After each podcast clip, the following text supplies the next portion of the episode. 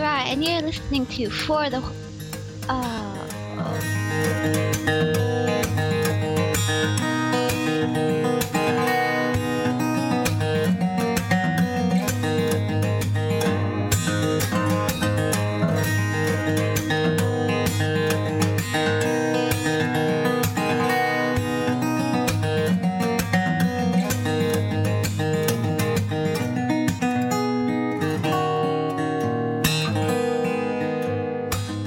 listening to For the Lore, the podcast that delves into the craft of our favorite games, whether lore, gameplay, or even game design. Joining Roger from WoW Dogs, and For the Lore is Joe, writer for World of Matticus, and Enrique of Spooncraft.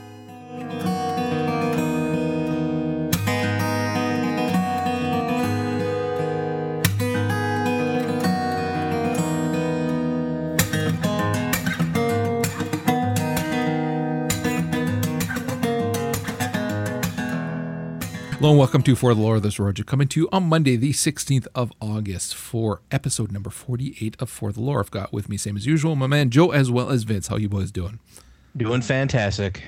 Can't complain. Okay, let's just jump right into it because this is freaking awesome. At least it is for me.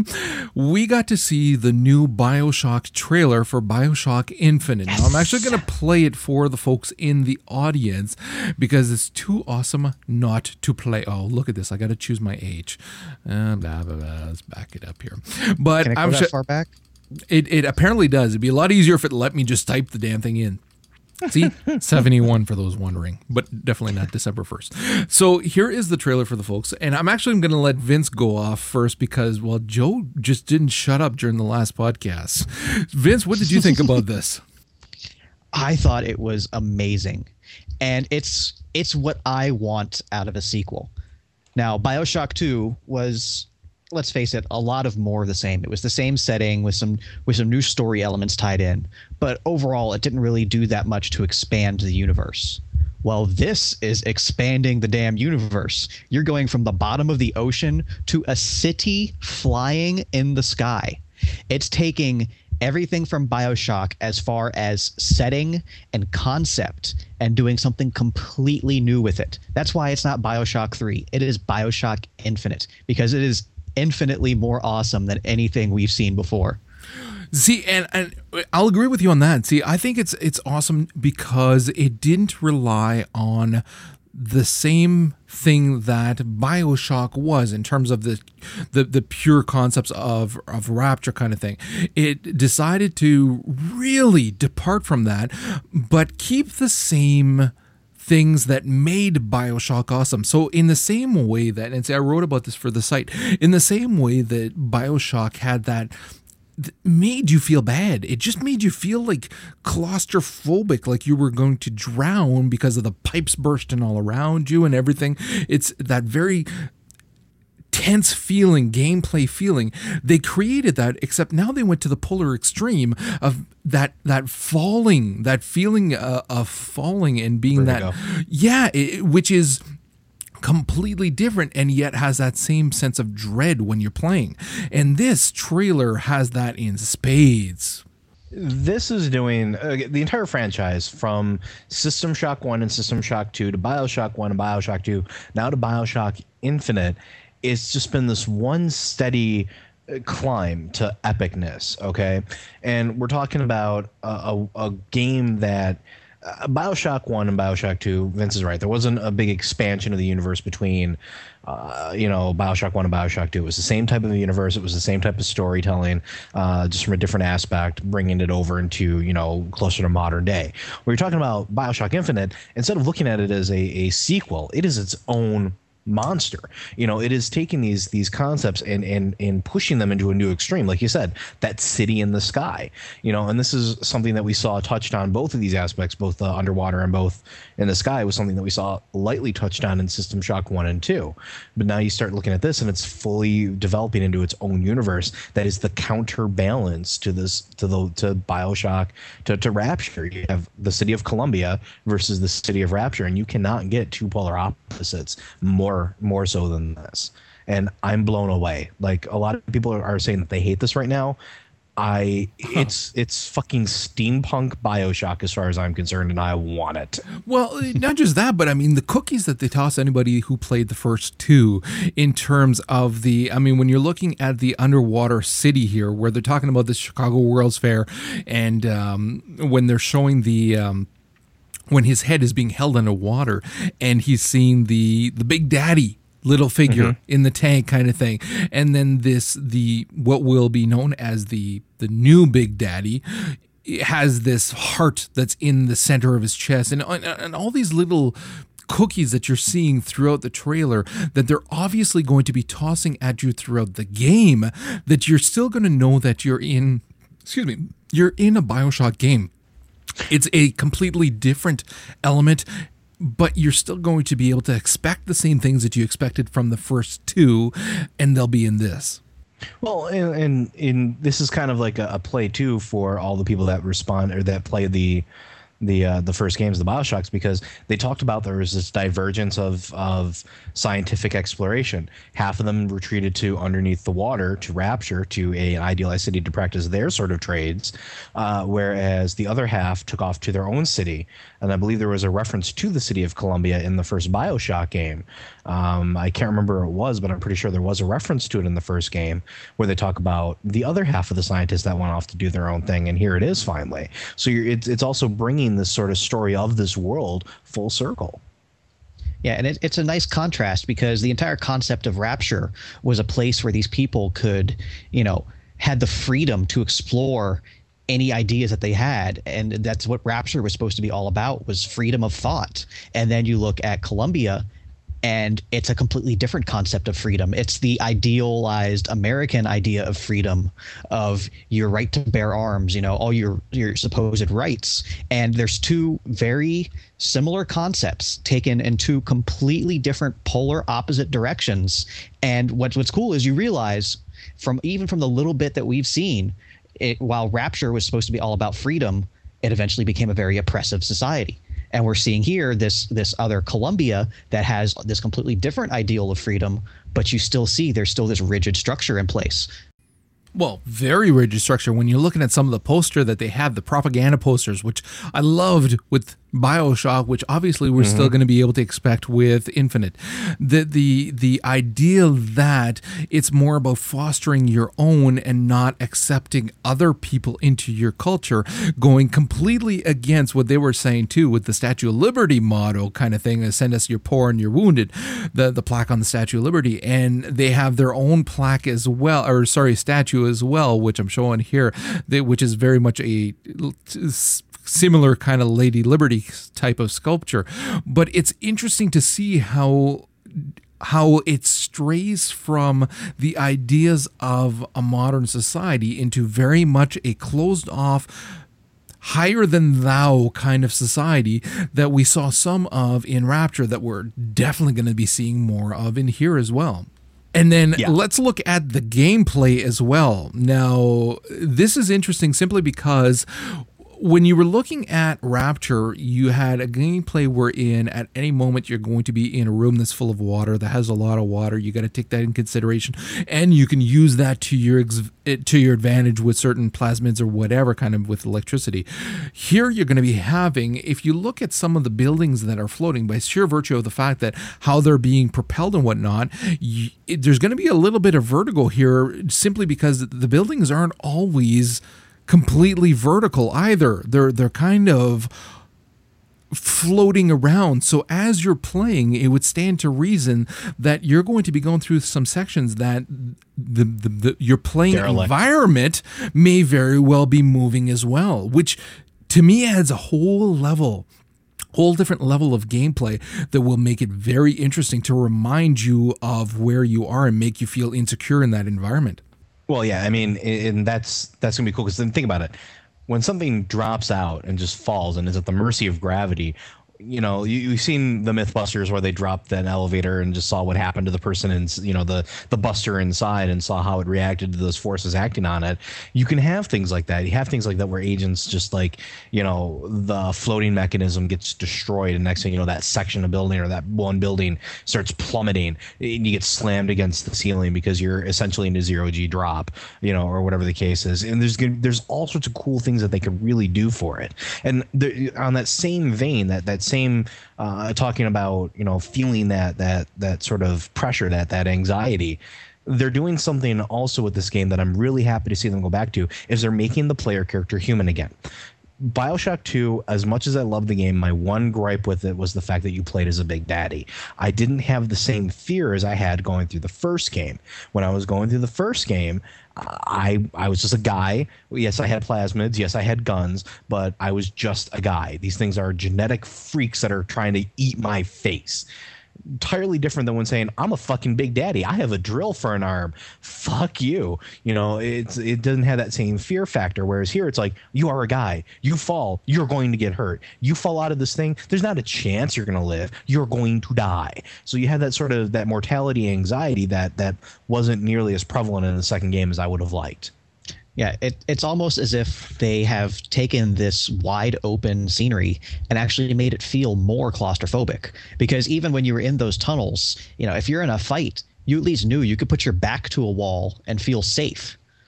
Well, there there is no damn wall. if, if, if you back up too much, you're ass out. So even though it's a more open area, it can feel a lot more confining. Yeah, so far from what we've seen in the trailer, and yes, we have only seen the trailer so far, it looks fantastic. I mean, when you are being saved by Elizabeth, the uh, the obviously she has some powers in in and and is able to make you float and go towards you, and you see that big daddy hand come out behind her oh. and grab her by the waist. It was like a little part of my heart stopped and was like. Well, how freaking cool is that?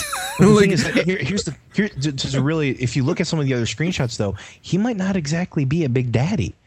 And yeah, if you look at something. it, he's something. But if you look at it, that arm was attached to a very, very humanoid body. It wasn't attached to a, a monstrosity enclosed in a suit. It's more like a cybernetic uh, sort of enhancement almost. Well, he's Columbia's version of the Big Daddy, essentially. Well, well, in gameplay mechanics, sure, but in story wise, I suspect we're going to see a greater divergence from that. I don't think we're going to see sort of the Big Daddy, but I think we're going to see sort of their version of the Splicer with this sort of steampunkish feel to it. That's what I think. Well, and having done the first two now, I think that they're at a point where they can appreciate that having a an, an evil force that has a lot more depth to it, kind of thing, can be something that's very interesting. So if this turns out to be that, more power to them. It'll be a lot more fun to play by, through. By the way, breakdown uh, the trailer breakdown page one. It's the second and third images that I was referring to. If you wanted to go take a look at them. I'm going. All right. So we are all very excited about this. I don't care what anybody says. I think this is going to be freaking awesome because if they can nail me in a trailer that I have that same feeling of dread, only instead of being claustrophobic, being that agoraphobic feeling of, oh my God, and that fear of falling. The and knowing how well they did with the first versions of the IP, I've got nothing but faith. I think this is going to be fantastic. Uh, moving on from there now, we've got Deus Ex, which we got some more actual gameplay footage. I'm actually going to play for folks in the live audience here and make sure we have no volume. Um, God damn it again with the age what are all freaking games all mature games lately? Um now you boys obviously watched this trailer as did i. The um i don't know what did you guys think of what they're talking about and story wise vince? We saw we saw some interesting little uh, tidbits here that sets it up because the the thing that really made Deus Ex phenomenal, aside from its groundbreaking gameplay and all that, was the real intrigue in the plot you you had all these mysteries. You never were sure who to trust, and even in this little bit where you know you see him on this one little mission, you, we don't know if he can really trust the people he's working with, and it sets up for this really potentially awesome storyline, harkening back to the original that we all loved so much. and I think the depth of the gameplay in these missions too. Oh, yeah. Um, I mean that that's really going to be what what's on top of everything else. It's really going to tell the story. Like you look at one of the first things you see is you see him knocking somebody out and dragging the body away. You know, you see him doing that sort of what what we call at this point the Metal Gear Solid esque, you know, hide the body so you don't get caught type thing. You see this level of espionage, not just pure combat. Yes, there is combat, but you know, like you can still punch through a wall and rip somebody's neck open. But Which is awesome. which is awesome. but but you, you got you got sort of like there it's all around this story that's being told. So you get these fantastical abilities to use with this dynamic gameplay on top of something that's going to be deep, you know, and that's what really sold the first game. The day the first games uh, was this very deep storytelling, and I think it's still going to be present here. And like this point here where we're watching where all of a sudden he realizes that the bomb that's being set off he's ge- being given a lot less time and in such a short little cinematic you are feeling already like okay well not only is he not able to trust who he's going up against but he's not even able to trust the people who he's working supposed to be working with as well Yeah, that that that was the the selling point of the first game for me. I was vehemently keeping up with every little tidbit of the plot up until the very end because I just didn't know what the hell was going on. And it wasn't until the resolution where I was like, "Oh, okay, that's what's happening." yeah, no, this is shaping up to be very, very cool. The only thing that I'm concerned about is I'm hoping to hell that there's going to be quite a bit of gameplay in it and that it's going to last a while. Because I can see this very much as the Batman Arkham Asylum kind of thing where you can really sink yourself into that story and feel you know like you're delving into that world. It's it's the, the the trailers are really doing a good job and the in-game footage makes it look like it's going to be a, a lot of fun to play Yeah, and just one little thing I want to throw out there is in the last scene of the trailer when he's in the warehouse, and that is a pure homage to Ghost in the Shell. So it's great that we see the modern cyberpunk really throwing back to the roots of really one of the most uh, iconic cyberpunk settings of all time. Yeah. All right. Let's go on from there now to some more news about Star Wars: The Old Republic because we found out more news about the advanced classes. Now, this is something that we discussed on the uh, episode one of for uh, Bow Down to Us, the games edition, but we're going to go into it a little bit more now as well because it's interesting to talk about how it's going to affect not just gameplay but story wise now what we're finding out here well let's just lay down the groundwork first of all. We found out that there's going to be the two advanced classes for the jedi knight. You're going to be able to choose whether you want to be a guardian or sentinel whether you're going to want to be a tank or a um, dps essentially with your class which harkens back to kind of the Aion feel of choosing a specialty to your class. Although admittedly, hopefully, you're going to have had enough time to mess around with your class that it's not going to be such a jolt if you choose the, you know, the the, the class, the advanced class is not quite similar to your main class. You know what I mean? It's going to uh, be an evolution instead of a pure switch. Yeah, exactly. Thank you for putting the right words in my mouth. So, uh, what's interesting here, however, is that knowing BioWare, knowing what they're planning for this beast, and how they are planning that you're going to have such a different gameplay experience based on how you're choosing to play your characters, are we then going to expect that based on which advanced class you're playing that potentially the gameplay will be that much different as well. Not just gameplay but the actual lore behind it. You know what i mean? Absolutely, because it, it- when you're looking at it and you read the description of the classes, where they're talking about the Sentinel is about finesse and you know really honing in on your personal abilities, whereas the Guardian he he defends the weak, he inspires his allies, and if you ask me, that's the more true definition of a Jedi. And we know that BioWare has this ridiculously arching quest structure and, and plot advancement. So I think you, you could get two vastly different gameplay experiences, even playing the same core class of the Jedi Knight, because we'll see it again hypothetically, but based upon what we've seen, what they've said, you definitely could see that the Guardian would be the more pure, uh, iconic Jedi, whereas the Sentinel is perhaps maybe at least a little bit trending towards the dark side because he's more focused on his personal advancement instead of the advancement of everyone. And the thing too, though, is that our, at this point here, if in fact we can expect a different, a different lore to a certain degree, let's let's be very clear with that, that's to a certain degree here are they biting off more than they can chew? like, I mean, for Christ's sakes, by the time you look at the the different gameplay that we can expect based on not just the faction that you choose, but also the class that you choose, but also the choices that you're going to be making throughout, and now potentially the advanced class that you select as well. I and I'm not arguing with you. I can see it happening. I can see them definitely doing that, and I'm very curious to what degree we can expect them to make you feel like you're playing a different game based on even what advanced class you're choosing. Well, and Malagaj makes a great point, something that we forgot to mention here. The game is going around also very a very central idea, at least last we heard, that players will be able to switch sides.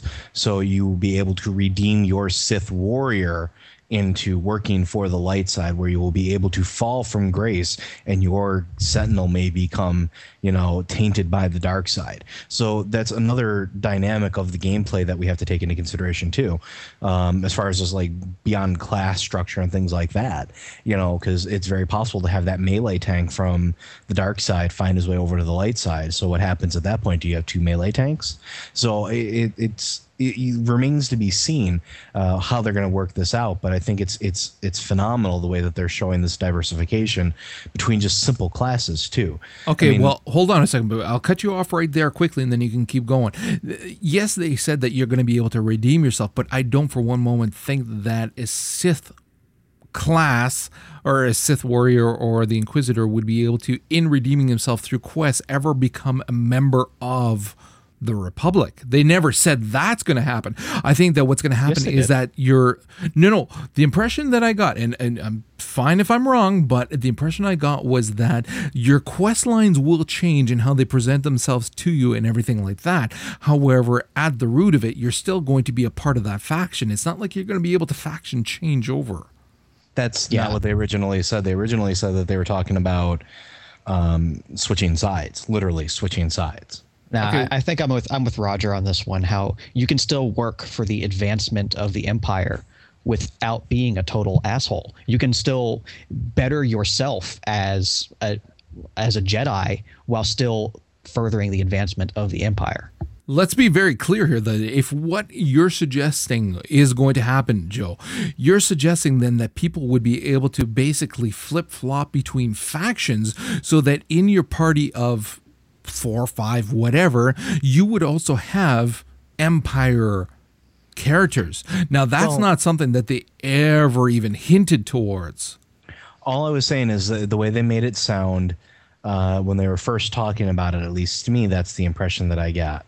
So I don't know so we'll see. I mean, if I'm, eh, eh, I'm not saying that I'm right. I'm not saying that I'm, I'm. You oh, know, you're wrong. Like you're wrong. Oh, you're wrong. You're wrong. We'll find out for sure. But you're wrong. God damn it. I'm quite certain you're wrong because there's no way in hell that they would. That, that, would be a logistical no, nightmare I'm, for I them. I agree with you. I agree with you. I think it would be a logistical nightmare, but it, that would be going back on what they originally said, which is not too terribly far fetched. I think it's kind of necessary because it would create this whole logistical nightmare. But I'm just saying it was something to consider. Yeah, and, and I'm not saying it wouldn't be cool. Oh my God, it would be incredibly cool because what it would happen then at that point is that you would have this this incredible sense of dread going into a party, not quite knowing if you could actually rely on the people that you're with, which is what you should have. I mean, if you're in a party of five, and the closest example, for lack of a better example, let's just compare it to WoW. So you're heading into Icecrown whatever, okay? And then you're in your party and you're not quite certain you can actually rely on everyone in your party. Maybe it's a horde guy who has since switched over, but you're not quite sure if at some point he's going to deceive you and basically wipe the floor with you or just take off and leave you to die kind of thing. So if they were to introduce that kind of mentality, it would certainly make any grouping that you had to do a lot more stressful. You know what I mean? No, I definitely understand that. Yeah, it'd be cool. Okay, so basically, that's what we found out with um, the Old Republic. It's uh, they're going to be an, an, announcing all of the classes, how they're going to be splitting up over time. It's going to be interesting to see how the faction sides are going to be somewhat mirroring each other. I was kind of excited about the trooper tank versus the what will obviously be the Sith warrior tank and how they weren't exactly the same and there were some changes. I thought that was kind of cool, and yet now we're seeing that no, your Jedi is going to be able to tank as well. So I'm hoping that they don't go too eh, too similar between the two factions and that they do make it so that there is a lot of differences still in terms of if you're playing one side versus the other your group mechanics are going to be different and I'm afraid that due to class mechanics and balancing that maybe they won't they'll they'll be generic uh, groups so let's go on from there and touch on something that I know Joe is dying to talk a lot more about because we got more information about Batman Arkham City. And it's fairly interesting because, I mean, we're getting hints now at the people that we're going to be, the, the villains that we're going to be seeing, and everything else. So, Joe, actually, I'm going to let you take over from now. okay we all know that I absolutely adored the first game, and the second game is shaping up to be even more epic. Um, one of the first things we are treated to, and, and you can see it at the top of the, the picture there if you guys are looking at it, is an image of Catwoman uh, and Two Face. And it's not your cuddly little Two Face that just has like the the weird mutation side face from Batman the Animated Series. It is the really fucked up face that we saw Aaron Eckhart wear in the second movie, essentially. Um, so uh, you see this sort of evolution of evil uh, being done on a character that is very iconic to the storyline. And it's also kind of interesting to note, and they made a note of this in the uh, the interview here. Catwoman is wearing the same goggles and same ears that we found uh, in the museum case in the first game, which is nice because they're starting to show these threads that lead back from the original game to here. So they start releasing a lot more information about what we can expect from the city. So here's the key points, right? Uh, it has been a year since the events of Arkham Asylum. Okay. Um, Sharp has taken credit for the Joker situation for getting the Joker situation under control at Arkham Asylum. Um, he uses that momentum to win his election uh, and he de- declares Blackgate and Arkham unfit. Basically, they're not fit for any sort of rehabilitation. They're useless. Um, it is Sharp who then walls off a section of the slums and declares it Arkham City. Now that's kind of huge because you know this isn't this isn't what we expected. We didn't we we expected sort of the inmates to have just bursted out and and sort of taken over, but instead this was actually orchestrated by what is essentially the government. Um, he then uh, hires a mercenary group uh, to man the walls instead of an actual policing force. Uh, the inmates are given no rules except for if you try to escape, you will die. Um, and pretty much they're free to do whatever else they want inside. Um, and as a result of this, some of these supervillains, like Two Face, uh, among others of them, are starting to get their own uh, villains, uh, these own villains gang groups like we were used to seeing from like the 60s show and from the uh, the comic books and are starting to take control over different areas of the city which is kind of interesting because that means from every area you visit in this game it has the potential to be wildly different. So it's not just going to be one environment like we had in Arkham Asylum. It's going to be different sections of the city run different ways with different types of villains. So I think that's kind of huge and, and, something really to look forward to as well. So I'm liking it. I really, really, really like it. Um, there's also other things that we see coming up. Um, psychiatrist Hugo Strange, which is one of the hidden characters from the original game, is making his way to the new facility. Um, basically, he's uh, he's crazier than Quincy Sharp. so he's going to be adding a little extra danger to the game, a little extra character development, a little extra conflict. Um, uh, of course, we've already talked about Two Face being in there. Um, he, let's see here. Uh, Catwoman will be making an appearance as Batman's love interest. Thank you. Um, something we've been looking for. We wanted to see that flirtation, that that sort of character play in the first game. Didn't really get to see it, but now we actually will get to see it. Um, we don't know if this is going to be like a co-op second playable character or something like that, um, but it has potential to be but more importantly, it's now flushing out more of the character of Batman. Uh, other things to note Oracle has gone missing. Oracle was your constant voice in the first game, providing you updates, tips, uh, telling you what was going on. Okay. Instead, it's replaced by Alfred Pennyworth. You know, Awesome. Bat- Batman, Batman's brother, which I can only hope is voiced by Michael Caine. I'm sorry.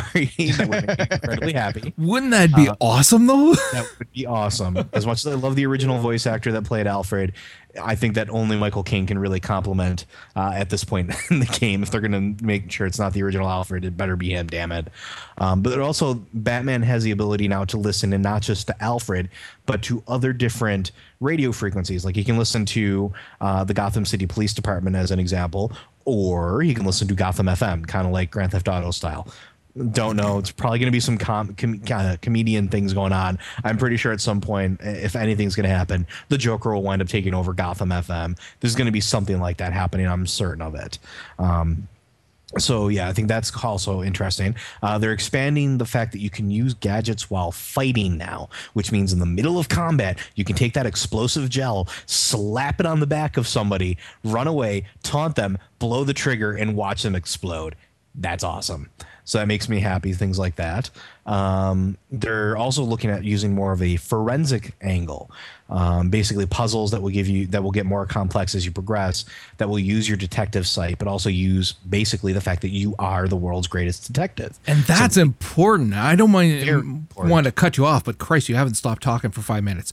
That's fantastic because we need more of that. We need more of that detective angle, and it can't just be a game that is about the action. Yes, we love the action side of the detective, uh, sorry, the Batman franchise, but it, it can't just be the action. It has to be the detective side. You have to have those puzzles. It's like having a, a, a Laura of Croft game without puzzles. The puzzles have to be there. They're very important to the IP because they stay true to the character. Know what I mean? Well, it's character development, and I'll let Vince go before I go and finish my rant. So. No, I, I was perfectly happy letting you talk. Talk much more. I won't actually have to play the game.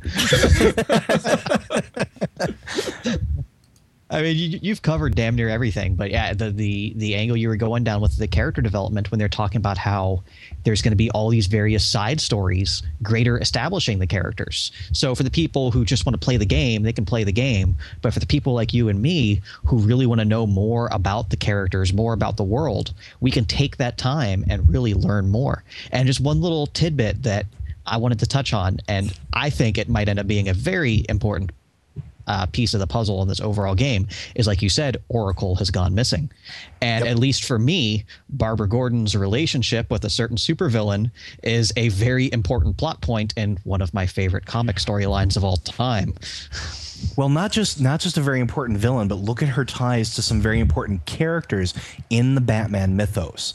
Let's let's look at that a little bit more. She's Gordon's daughter, okay? She is she is Barbara Gordon. She is the original Batgirl, okay? She helped Batman pick the next Batgirl. Her basically her replacement. She has she is the essentially the superhero version of the calculator, which is the villain's version of her. She has ties to Nightwing, who is the original Robin, who is this angsty, fucked up individual that I would love to see make an appearance in this oh. game. Wouldn't that Tell be awesome? That would be awesome. Oh my They- they- god, that would be great. they have quite clearly said that we'll never see robin in an arkham asylum game that But we doesn't mean could we won't see- see dick grayson Dick Grayson is not Robin. Tim Drake is Robin at this point. I think if we're gonna really if we're gonna really talk about that, but yes, you have a character who. Uh, I'm sorry, and I'm going to go on Nightwing just for a minute. In, during the daytime, he's a cop. At night, he's a vigilante. He doesn't fucking sleep. He does nothing but fight crime. okay, so I mean, to, add uh, to add that sort of that sort of psychosis in there, because Barbara Gordon is his love. Okay, he was originally going to marry her at some point, and to have her go missing, you can't tell me he's not going to make an appearance and go shit nuts trying to find her. That would just be, you know, epic, epic, epic, epic. Now, another thing too, um, and this is one of the things that they're changing that I think is absolutely for the better. First of all, in the original game, we had the the sort of Riddler missions, um, the Riddler maps, and they they helped you unlock certain things, and they gave you a little more insight. Instead, uh, we are going to have interrogations. Which means Batman is going to be taking people, tying them up, torturing the shit out of them, re- responding with, I'm the goddamn Batman, holding them over the side of a building or some other shit to get the information he needs, which is huge because that is an aspect of Batman that we didn't get to see. Like the first game, as much as I love it, it was very narrow. You got to see the very much the do-gooder aspect of him, saving lives instead of, you know, causing catastrophic damage, you know, not really torturing people, like hanging them up and letting them knock unconscious. No, Batman is a dark individual. He has some really disturbed qualities. He is not a good man. He is not a good man in any sense of the imagination. He has a plan for killing all the other superheroes if it comes down to it. This man's not right in the head. So to see him be able to interrogate people, like take somebody alive and like, you know, use his bat torture device on him, I'm completely okay with that because it further develops the character. And see, I would like to see more of that simply because, and see, this is something that Vince and I have been talking about because we were talking about it for um, the Shadowlands series with Daredevil right now that we're reading the comic books, wherein the character is taking a leap and is much darker and actually killing villains. So, what I was saying is that you're trying to put morality and logic in a comic environment which which can't really exist. But the fact is if you're looking at an environment where you are fighting crime like this and you're fighting you know villains or whatever if the opportunity arises to kill one of them so that you don't have to keep chasing them but you do. It's not. it's not one of these things where oh well, it's the Joker. He's just kind of messing around. Don't worry about it. He, no, you, you kill him, and that's it. And it's done. So in a game like this, if they could make it so that you have more the ability to, if you are the type of player who's going to play that dark element, then do so if you have the option of killing the Joker at some point, or Two Face at some point, or you know, after you're done interrogating someone while you're holding them over a building, drop them. If you're the kind of player that would, then serve the consequences later, but allow the player to be able to do that. Because it stands to reason that some people, if they were in that kind of environment, they would. I'd, hell, I know I would. So I want to be able to do those things. Well, let's look at Batman even in that regard. When he originally started in the comics, the story of him, he was a badass. He killed people. He carried a fucking machine gun in the original the original comics in the 30s. Okay, so I mean, he was not a very good man. He killed people. He killed villains. He killed mobsters. You know. Then it was that golden age era Batman that they said, okay, he's gonna preserve life. He's not just gonna to murder things. He's not just a murder machine. And then you have Frank Miller who comes along and is like, you know what? I'm fucking Frank Miller. Yeah, he's no a murder kidding. machine again. So you know he makes him into this this this monstrosity, showing this darkness. But that has always been there as Batman. Batman Batman is the identity. Bruce Wayne is the alter ego. He is the he is the disguise. He is that's not who he is. Batman is who he is. So when you look at it that way, he's very complex. He is very messed up. He is very dark and tortured. And you better believe it. He's going to kill somebody at some point, and I want to see that in this game. I want to see that that sort of descent into madness, that descent into darkness that that Batman goes through these periodic shifts. And I would love to see that aspect of it brought out. Now, and I can't think of anything more appropriate to bring that out than one of the side quests that they were talking about. Um, optional side stories are going to involve iconic Batman characters, one of which is Zsasz, the Tally Man, who every time he kills somebody, he he scars himself. Right? There was a comic series, and I can't remember it off the top of my head. I know I have it in my collection here, where people kept dying and Zsasz kept scarring himself, and Batman was pushed to the brink of his own insanity, his his own his own world there, trying to figure out how the fuck Zsasz was still killing people, and not just killing everybody, but people that Batman cared about. And to see that that sort of tally man, that storyline, it one it makes me wonder how many other dark storylines, how many other characters that really know how to fuck with Batman are we going to see? Can't wait. Plain and simple. I, I, I, I would kill for a Hush storyline in this game. See when you're talking about that descent into madness i think that's it right there. That's what they need to appreciate that with this character more so than a lot of different characters you have the potential for absolutely astounding storylines simply because of that that potential descent into ma- and not just any old madness. We're talking pretty screwed up madness here, but it is something that people can relate to and can be can because we've grown up with this character in all of its different facets that we'll be able to believe it and roll with it kind of thing. And I think that if they allowed you the opportunity to really choose whether you want to go the regular old route of, you know, the non-violent or non you know, mortal violent kind of Batman versus someone who just decides to say, fuck this shit. You're all dying and that's it. I've had it with all you. And that's what I want. I want the choice to be able to do that. Yes, the choice. And that's right there. I would love to see, I mean, even moral decisions, as Ginny has pointed out in the chat, moral decisions are coming into games even like Epic Mickey, where depending on what you do changes the entire flow of the game. This is a perfect candidate for that. This is a perfect candidate where you have the option to drop somebody and kill them or to string them up and leave them for you know somebody else to deal with later sparing their life. You, you sh- uh, this is a perfect candidate for that where you as the player can potentially not only just control how you descend into this madness but but sort of change the way you play the game as you go through it. Whereas you know you killing a villain may come back to you know may come back to bite you in the ass whereas leaving him alive may you know not or vice versa. You know so it, it has this potential to be this very open game this very epic game with a lot of replayability depending on what they do with it. Now we haven't heard anything about that but i would love to see a moral system put into this game All right, with that, we're actually going to wrap up this episode of For the Lore. It, it was a shorter episode, but with uh,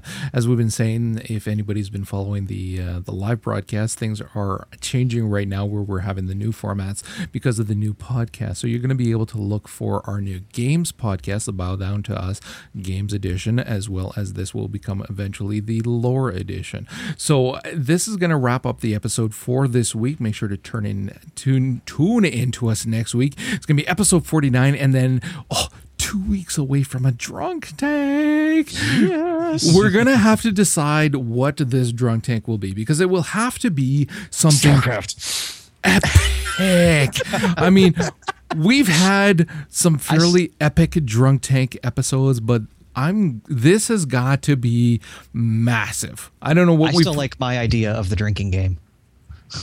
for what I don't know, but we got to come up with something. Something. we were joking the other night. whenever Joe's goes on a rant, we got to come up with something though, because it is a half century drunk tank episode, and it is marking the era into our new format that we're doing for the site and everything. So we'll come up with something. We'll let you all know. Who knows if we'll have a guest or not? Nothing's decided yet, but. uh Soon. Anyways, the podcast will be out for you all to listen to tomorrow. And with that, I will let you guys go.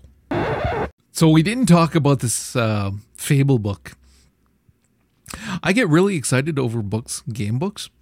I'm kind of finding it hard to be excited about this one. I'm actually excited. 'cause of Really? Two words. Two words. Peter David. Okay. Ex- well, listen. Peter David has a knack for taking things nobody cares about and making them awesome. He took the Teen Titans after they were canceled and made Young Justice. Yep, Great book. yes, he did. He took The Incredible Hulk back in uh, the 80s when nobody was reading it. It was a failing book, and he still to this day has probably told the definitive Hulk stories. He took Jamie freaking Madrox and made probably one of the best books Marvel was putting out for several years in his second run on X Factor. So I I like him as a writer. That was just a yawn. Keep going.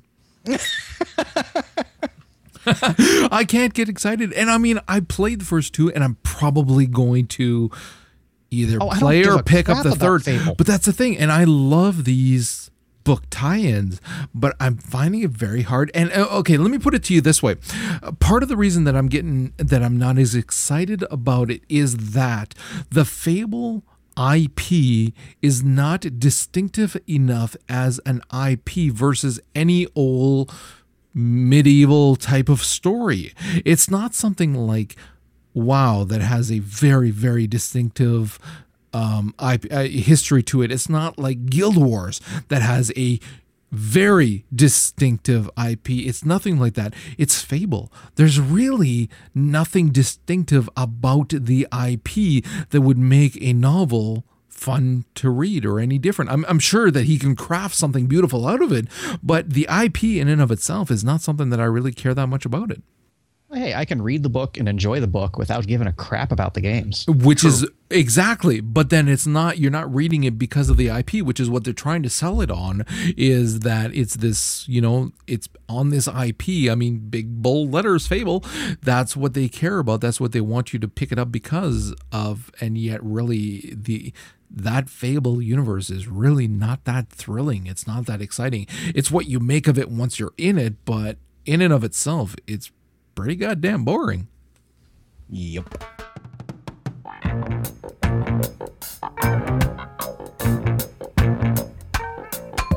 The uh, the comic one has actually been a lot of fun to record. Well, part of the fun for me too is I'm not hosting the damn thing, which is kind of cool.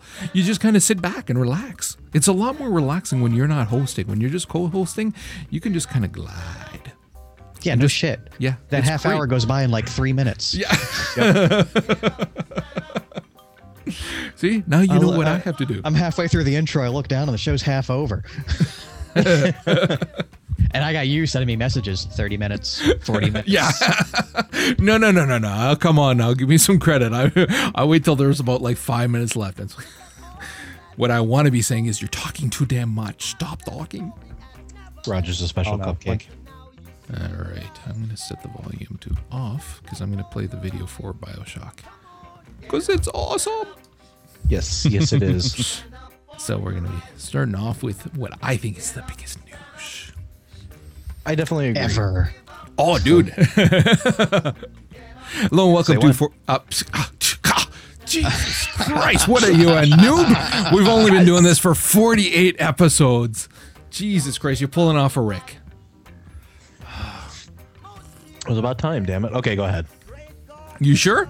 Yep, I'm, I'm sure. right. Oh, oh, oh, episode 51. How I cannot wait. It'll be like the comics podcast episode number one. Oh, what fun that No, was. episode one went well. It was episode two that I choked on. It was the number two that I choked on. yeah. Because of the kernels. Oh, too easy. Go ahead. Are we still broadcasting? Oh, yeah, yeah. Hmm. All right. I'll be the comedy real. I'll be Joe essentially running over from freaking Blood Elf area. That's what I'll be. Hey, shut up. That. The drunk tank episode, I'll try to take out your entire army with a freaking probe. I totally will SCV rush somebody. Okay, see, I'm not liking this plan already. Mighty God is a living man. You can fool some people sometimes, but you can't.